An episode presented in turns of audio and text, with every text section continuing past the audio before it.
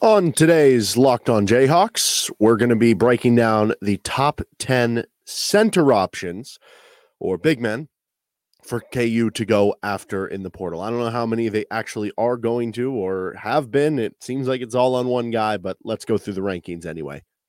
You are Locked On Jayhawks, your daily podcast on the Kansas Jayhawks, part of the Locked On Podcast Network, your team every day.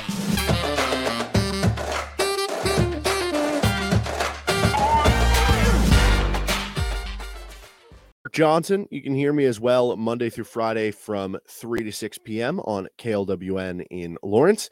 Thanks for making Locked On Jayhawks your first listen every day. We are free and available wherever you get any of your podcasts. And on today's edition of the show, we are going to be breaking down the top 10 center options available to KU right now via the portal and recruiting. Don't forget, you can uh, find us on YouTube. Also, like and subscribe to the show show. So uh, let's just get right into it. Uh, so we have four tiers of players here for the center position, and I will say, you know, when we we've done these other lists, like with the combo guards, uh, there was kind of uh, like KU wasn't recruiting that many of the guys maybe on that list. With the wings, there were a lot more guys where it was like, oh, KU has reached out to or has interest, makes a lot of sense, right? At the center position, this is without a doubt the list that I'm going to give you the top 10. And it might be like K was like, no, not interested, not interested, not interested, not interested, like on and on and on down the line. Uh, but we got to get to 10 anyway. So let's start with tier four. Jamarion Sharp would be on tier four for me here. He uh, is a seven foot five elite rim protector. He does struggle uh, to defend in, in space or um, any stretch players or whatnot. But, you know, you're talking about a gigantic human who Bill Self would love to, I'm sure, run some duck ins for him to just get easy dunks down low at 7 5 and having that rim protector on the inside the other way. Why he's not a better tier, though, he was just in the 17th percentile in post up scoring. So he's not someone you're going to post up at all. He's just going to basically be in the dunker spot. And again, Bill Self would run those pin downs to get him some e looks. He scored just seven and a half points per game. That was in the Conference USA. You don't bring him in to be really a scorer. And when you look at what KU had last year from the big positions, they didn't really get scoring from the center position, which um, is kind of what you're looking to do here in this go around. And so that doesn't really solve that issue. Uh, basically, a guy that we're going to be talking about later in this, Moussa Cisse. Sharp is Moussa Cisse, but taller, slower, and worse on offense. So that's why he is tier four here, where it's like yeah, if you just wanted to add another body that could add, you know, give you an extra fouls per game and play good defense down low, he would make sense. But I don't know that KU is really looking to do that. That said, you could make the argument that um, KU just needs another body in there. Um, I know with 12 scholarships, it gets a little stickier, but we saw in the Arkansas game, two big men got in foul trouble. You ended up being your next two guys. What if you have an injury to, you know, what if like Ernest or Zuby, one of them got injured, and now you're down to just one of those guys in KJ, and then one of them gets in foul trouble. Now you're down to one center in a specific game. So ideally, you'd like to have a fourth guy who can at least play center. You don't want Marcus Adams at 205 pounds having to slide to the small ball five. If they were to land a guy like Harrison Ingram, I think it covers you here because I'm not saying Harrison Ingram is a small ball five, but if Harrison Ingram is your emergency small ball five, where he's your fourth center, essentially, I think that's doable with a seven foot wingspan, 230 pounds, in case all those things I said happen where one center gets injured and then another center gets in foul trouble, that you feel like you still have a backup to the one guy that is remaining.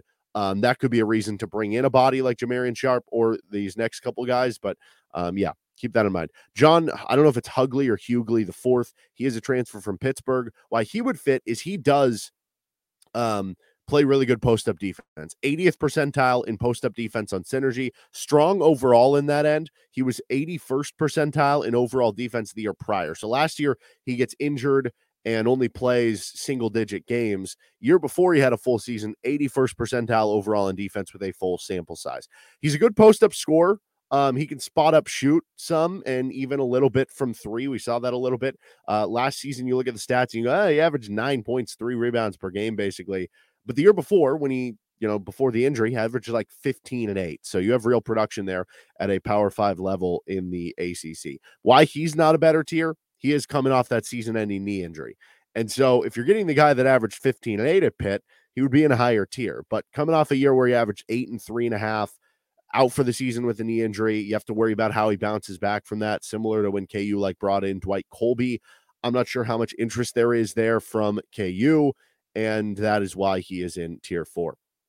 Jalen Deloach, a transfer from uh, VCU, is also in tier four. He's more of a power forward type, but I think on KU you'd play him at the five, six foot nine, only 215 pounds. Average 10 points, about seven rebounds per game, solid defensive numbers, over a block and steal per game for VCU for a tournament team.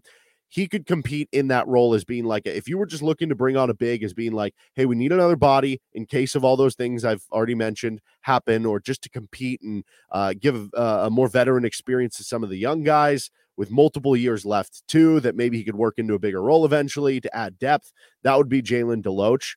Um, just kind of gives you that extra body. So why he's not a better fit? It's not like one of those star bigs who's going to come in. Um, also, KU is not in his final six, which impacts things here. And I will say, if, if KU were to all of a sudden call Jalen Deloach and be like, hey, we have this NIL money and this opportunity, then maybe he'd reconsider his top list. And I think that's the case for maybe some other kids. But he's undersized at the five at 215 pounds. He can't shoot it, has never made a three in his college career. Uh, so you can't really play him at the three or four next to, uh, you know, when you already have some of those issues and situations. Um, so you don't love that, but again, if you're just looking for depth at a big man spot, I think any of these guys would qualify there. Okay, let's get to tier three. Tier three, Moussa Cisse. Why he would fit, and honestly, I thought about making him tier two, but the offense uh, maybe keeps it back. So he's a great rim protector. He's a great defender. Did it in the Big 12. You don't have to worry about how it translates over. He's also a good offensive rebounder. Um, that's something that can really help you as an offense. And if you have, you know, a lineup of Cisse and Adams out there, KJ, I should say, that's going to be a really good offensive rebounding unit. But why he's not a better tier, he's not a big scorer. Just 6.8 points per game, 34th percentile in post up scoring. Is he that different than an ideal version of, of Zuby or Orste? Right? Like, I don't know that he is. And I think Ernest or Zuby have maybe a higher ceiling at this point for what they could maybe add to their offensive game than what Moussa Cisse is. So uh, to me, you're almost better off going in tier four. Like Cisse is a better player than those first three bigs we, we mentioned and more impactful. But I think those first three bigs we mentioned, maybe they'd be more okay being a depth big. Whereas with Cisse, he's probably looking to go somewhere and, and be the guy. Um, BJ Mack is on tier three. He is a transfer from Wofford. He's listed by some sites as a power forward, which maybe shows you he does have a little bit of more juice to him than a center, but he's like 6'8, 245 pounds. Um, so I mean, ideally, he's going to be playing center for you, but he is a stretch big. He averaged 16 and a half points per game at Wofford um, this past season. He's a career 36% three point shooter on three attempts per game. And in three years at Wofford and at one year at South Florida, he's an experienced player. He also ranked last season in the 90th percentile per synergy, 73rd percentile in spot up, 66th percentile in pick and roll. Roll man, he would be a because to me, it's if you're bringing in a center, it either needs to be a star, i.e., Hunter Dickinson, or somebody who's comfortable with depth, or somebody who's a change of pace, right? To where you can say, we can throw Ernest Udeh to do this, this, and that for 20 minutes, or Zuby, this, this, and that, as being a rim roller, a dunker, a lob threat, a rebounder, a defender when we have this other guy in there, he's going to be our, our post up guy. And I think that's what BJ Mack can do. He can stretch it, as I mentioned as well. Um, so why he's not a better uh, fit up there? Well, one, I don't know how much uh, KU interest there is there. Uh, two, you have to worry about the translation up from Wofford. Like, keep in mind, Wofford was not very good last year. They ranked in the 200s on KenPom, and that was with their guard Paveletzke, who's going to Iowa State and is seen as one of the top transfer portal pickups and you have this kid Mack. like if if both these guys were so good why were they not good as a team? You know what i mean? He's only six foot eight also. He's not a great rebounder or defender. So you have those translating up levels. But uh realistically if if you brought in bj mack and he's giving you 10 15 minutes a game with a change of pace from your bigs i think that could be okay for ku i just don't really expect any of these guys we mentioned so far to happen. Daniel Batcho from texas tech why he would fit he has had solid production at a Big 12 school and has multiple years left. He's a good rebounder. He's a solid rim protector. He's in the 95th percentile last season in post up defense, and he showed big flashes in non con last season. He was averaging like 12 and 8 at one point through non con and looked really good in the Maui Invitational. But why he's not a better tier? He is just 32nd percentile in post up scoring, not a great offensive threat. He did most of his work on putbacks and pick and roll, which is good with Dajuan but it's not different than Ernest and Zuby. So it almost feels like you're just repeating what you kind of already have, which is why he's in tier three. But, you know, again, he would add depth to that room and he would give you another quality big in doing what you already do. The last one that we have here for tier three is Yohan Traore. He uh, is more of a long term guy, which that's the reason he's in tier three. From a long term potential, he might be in tier two um, of this list, maybe even higher than that but you know, for Kansas, it almost feels like what they're trying to add from the center position is more of a like that's part of it too, is a sure thing to push the young centers and to be like, well, if Ernest or Zuby don't figure it out in year two, you at least have a veteran presence. That's not Traore. This would be, you know, swinging for a home run with the possibility of a strikeout. Here's why he'd fit. This is an excerpt from The Athletic, which ranks him as uh, one of the top uh, transfers in the portal.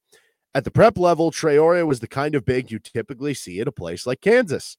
He was a post player with a strong face up game. He had good foot, footwork and solid touch out to about 12 to 15 feet. He had good hands and an ability to get his man deep on the block in order to create easier chances. His hands allowed him to play out of ball screens and be successful, but it's not the best part of the game either. Then he'd carve out space on the offensive glass and get putbacks. This year, he operated a lot out of the dunker spot and even showcased the occasional ability to step out and hit a three. All those things sound great, but why he's not in a better tier he wasn't ready enough to play at Auburn. Why would he be at Kansas? Um, would more so be an option for KU to just have that other center body and a chance to develop, but they already are going through that right now with Ernest Udeh and Zuby Ejiofor. Um, and maybe going for that veteran presence a little bit more. All right, we'll get to the top two tiers here in just a second. But first, this episode of Locked On Jayhawks is brought to you by Built Bar. Are you looking for a delicious snack but don't want all the sugars and calories? Then you need to try the best tasting protein bar ever built you might be wanting to snack throughout the day. You get hungry, but you know, you end up eating candy or a cookie or something that's not good for you.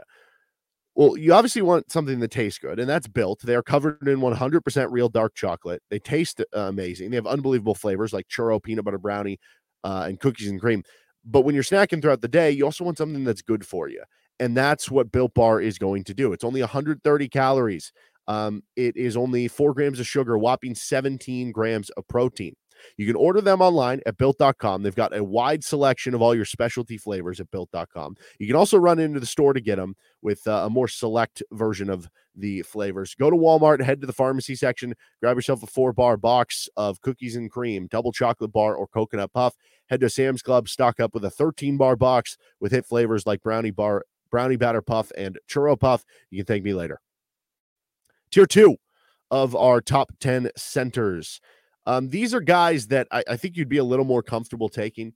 And uh, Kadin Shedrick, which to be clear, as we've gone through all this list, I'm not sure how much interest KU has in really any of these guys, which I think shows that there's not maybe as much as that depth of center. I think it also tells you that KU is comfortable where if they miss on Hunter Dickinson, they're probably just going to use that scholarship on another wing or another guard instead and be comfortable with what they're running through, unless like another big center enters the portal kind of on that same tier.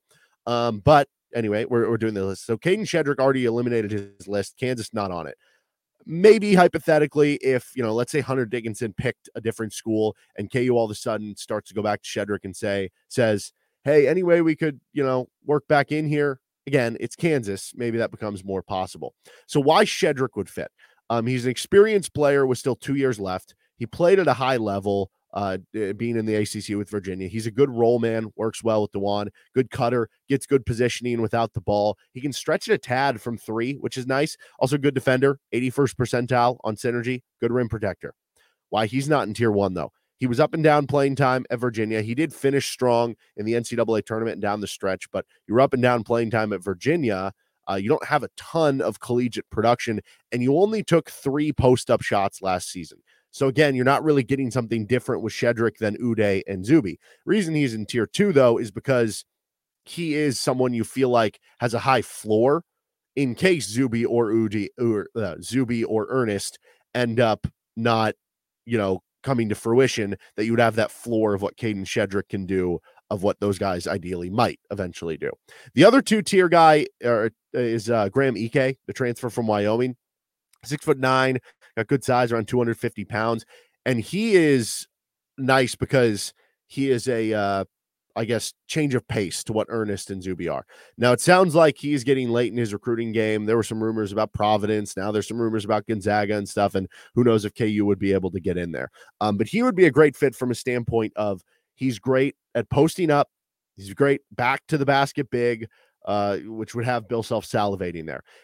In his last year at Wyoming, so last year he was injured, year before, Wyoming did a ton of post ups. He was in the 100th percentile of the amount of times that he posted up. And he shot about 50% on post ups. So a really good number for Graham Ike in that season. He's also a good offensive rebounder. He's a good rebounder overall. He had very high production, you know, 19 points, nine rebounds per game on an NCAA tournament team. So he's impacting winning.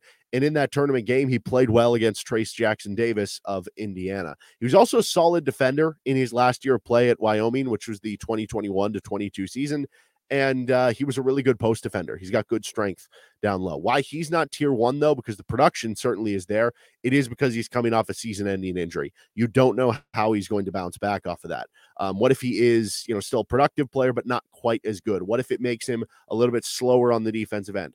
One of the weaknesses is defending in space. And now, if you're even slower, that could make it tougher. You're also making the jump from the Mountain West those are the big issues there. But in terms of an offensive fit, the back to the basket fit, having a post score, which KU didn't have last year, it would be tier one from that perspective. It's just some of those other questions that keeps him down in tier two. Also, again, is this the case for like all these guys? Doesn't seem like KU's that interested because KU is all aboard with one guy. We'll talk about it next with Locked On Jayhawks. All right, on to tier one. This is the guy that KU is all in on, pushing all their chips to the center on. And if they miss out on who knows if they'll pivot to a different center? Who knows if they'll just pivot to using that scholarship at the wing or another guard position? That would be Hunter Dickinson. Hunter Dickinson by far tier one. If you missed it, we did a uh, Hunter Dickinson deep dive on uh, yesterday's show. Um, so highly recommend checking that out. You can find that with Locked On Jayhawks, Hunter Dickinson, how he'd fit in with KU. Obviously, he'd fit in very well. He uh why he's tier one, he'd be a first team All American candidate when he comes in. He would put up some huge numbers um, for you after putting up huge numbers in three years at Michigan, two of those being on second weekend NCAA tournament teams. He would allow you to play him next to KJ because he can shoot a little bit. He's a really good passer. So if he gets double teams, it's going to make your some of your players that maybe aren't great shooters a little bit better. It's going to add to, you know, you already got Nicholas Timberlake earlier this week with the commitment. It would make him more dangerous having a big man that you throw it down to. I mean, there was so often that in the uh, 2020 season, Kansas would would set up a play where they would throw it to Udoka in the post, and the, they would do it on the same side that they had Isaiah Moss sitting in the corner. And so then it was the defense had to decide: do we double with Isaiah Moss's guy and leave him open for three, or do we let Udoka go one on one?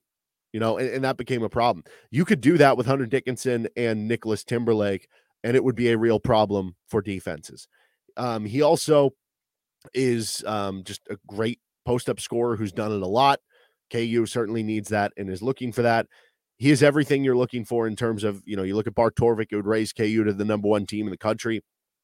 He's everything that would change you from being just one of the teams that should be a top 10 team next season to being like one of the very best, would be the expectations if you add him. So, yes, absolutely fit. Throw as big of an NIL bag as you possibly can at him. Um, he would obviously have a huge role on the team. He would get a button ton of production and opportunity at Kansas. Any hesitations, if we do have them, again, check it out on the deep dive. But defending and space, space and everything. But I'm uh, fully confident that Bill Self would figure it out. All right, that's our top 10 center options in the transfer portal, in my opinion, for Kansas right now. Again, seems like they're really only laser focused on one guy. Is that because they truly only would want an impact guy like Hunter Dickinson? Or is it because, you know, they are trying to put all focus in him. And then if they don't get him, they'll start focusing on other guys. That's something will kind of remain to be seen. I think part of it will also depend. Are there going to be other centers that we don't really know about right now that enter the transfer portal that, you know, leave the draft process or last minute enter the portal? And after Hunter Dickinson, his courting goes by with all these teams that the KU ends up, um, you know, going for somebody else. I kind of think they go for another wing at that point or uh, another guard if they don't get Hunter Dickinson. I think for them, it's more about they want impact players than just getting a specific position. But uh, I, I, think it's certainly interesting uh, what they would do in the aftermath of that. And keep in mind with Hunter Dickinson, it seemed like for a while, uh, Maryland and Kansas, those might be the top two. Well, uh, we just heard that he'll be getting on a visit to Kentucky. And uh, if Oscar Tshiebwe ends up not coming back to Kentucky, that could be very, very interesting. And that, you know, uh, I had this pointed out to me by somebody that KU hasn't won a ton of recruiting battles against Kentucky. I, I mean, Andrew Wiggins, maybe. Um, gosh, maybe Kelly Oubre but a lot of times Kentucky's winning those recruiting battles. Now, maybe that's just selective for KU, but uh, that would certainly be interesting to see how that monitors. And who knows? What if what if Oscar Tshiebwe, you know, comes back from the draft and he transfers, and then it opens up a spot, and Dickinson goes to Kentucky, and then all of a sudden there's another big out there. I don't know. Uh, I, I don't know what Tshiebwe's going to do. Is he can go to draft? Is he can transfer? Is he saying? I, I have no idea. So uh, that is not something that uh, I'm super knowledgeable on. But nonetheless, Hunter Dickinson, the top guy. All right, that'll do it for this episode of Locked On Jayhawks. We'll be back on Monday to recap anything that happens over the weekend. Otherwise, we'll be doing uh, maybe some more player deep dives coming up next week. You can find us wherever you find any of your podcasts. You can hit me up on Twitter at D Johnson Radio. You can find us on YouTube as well. Like and subscribe to the show. Have a good rest of your day. See you next time.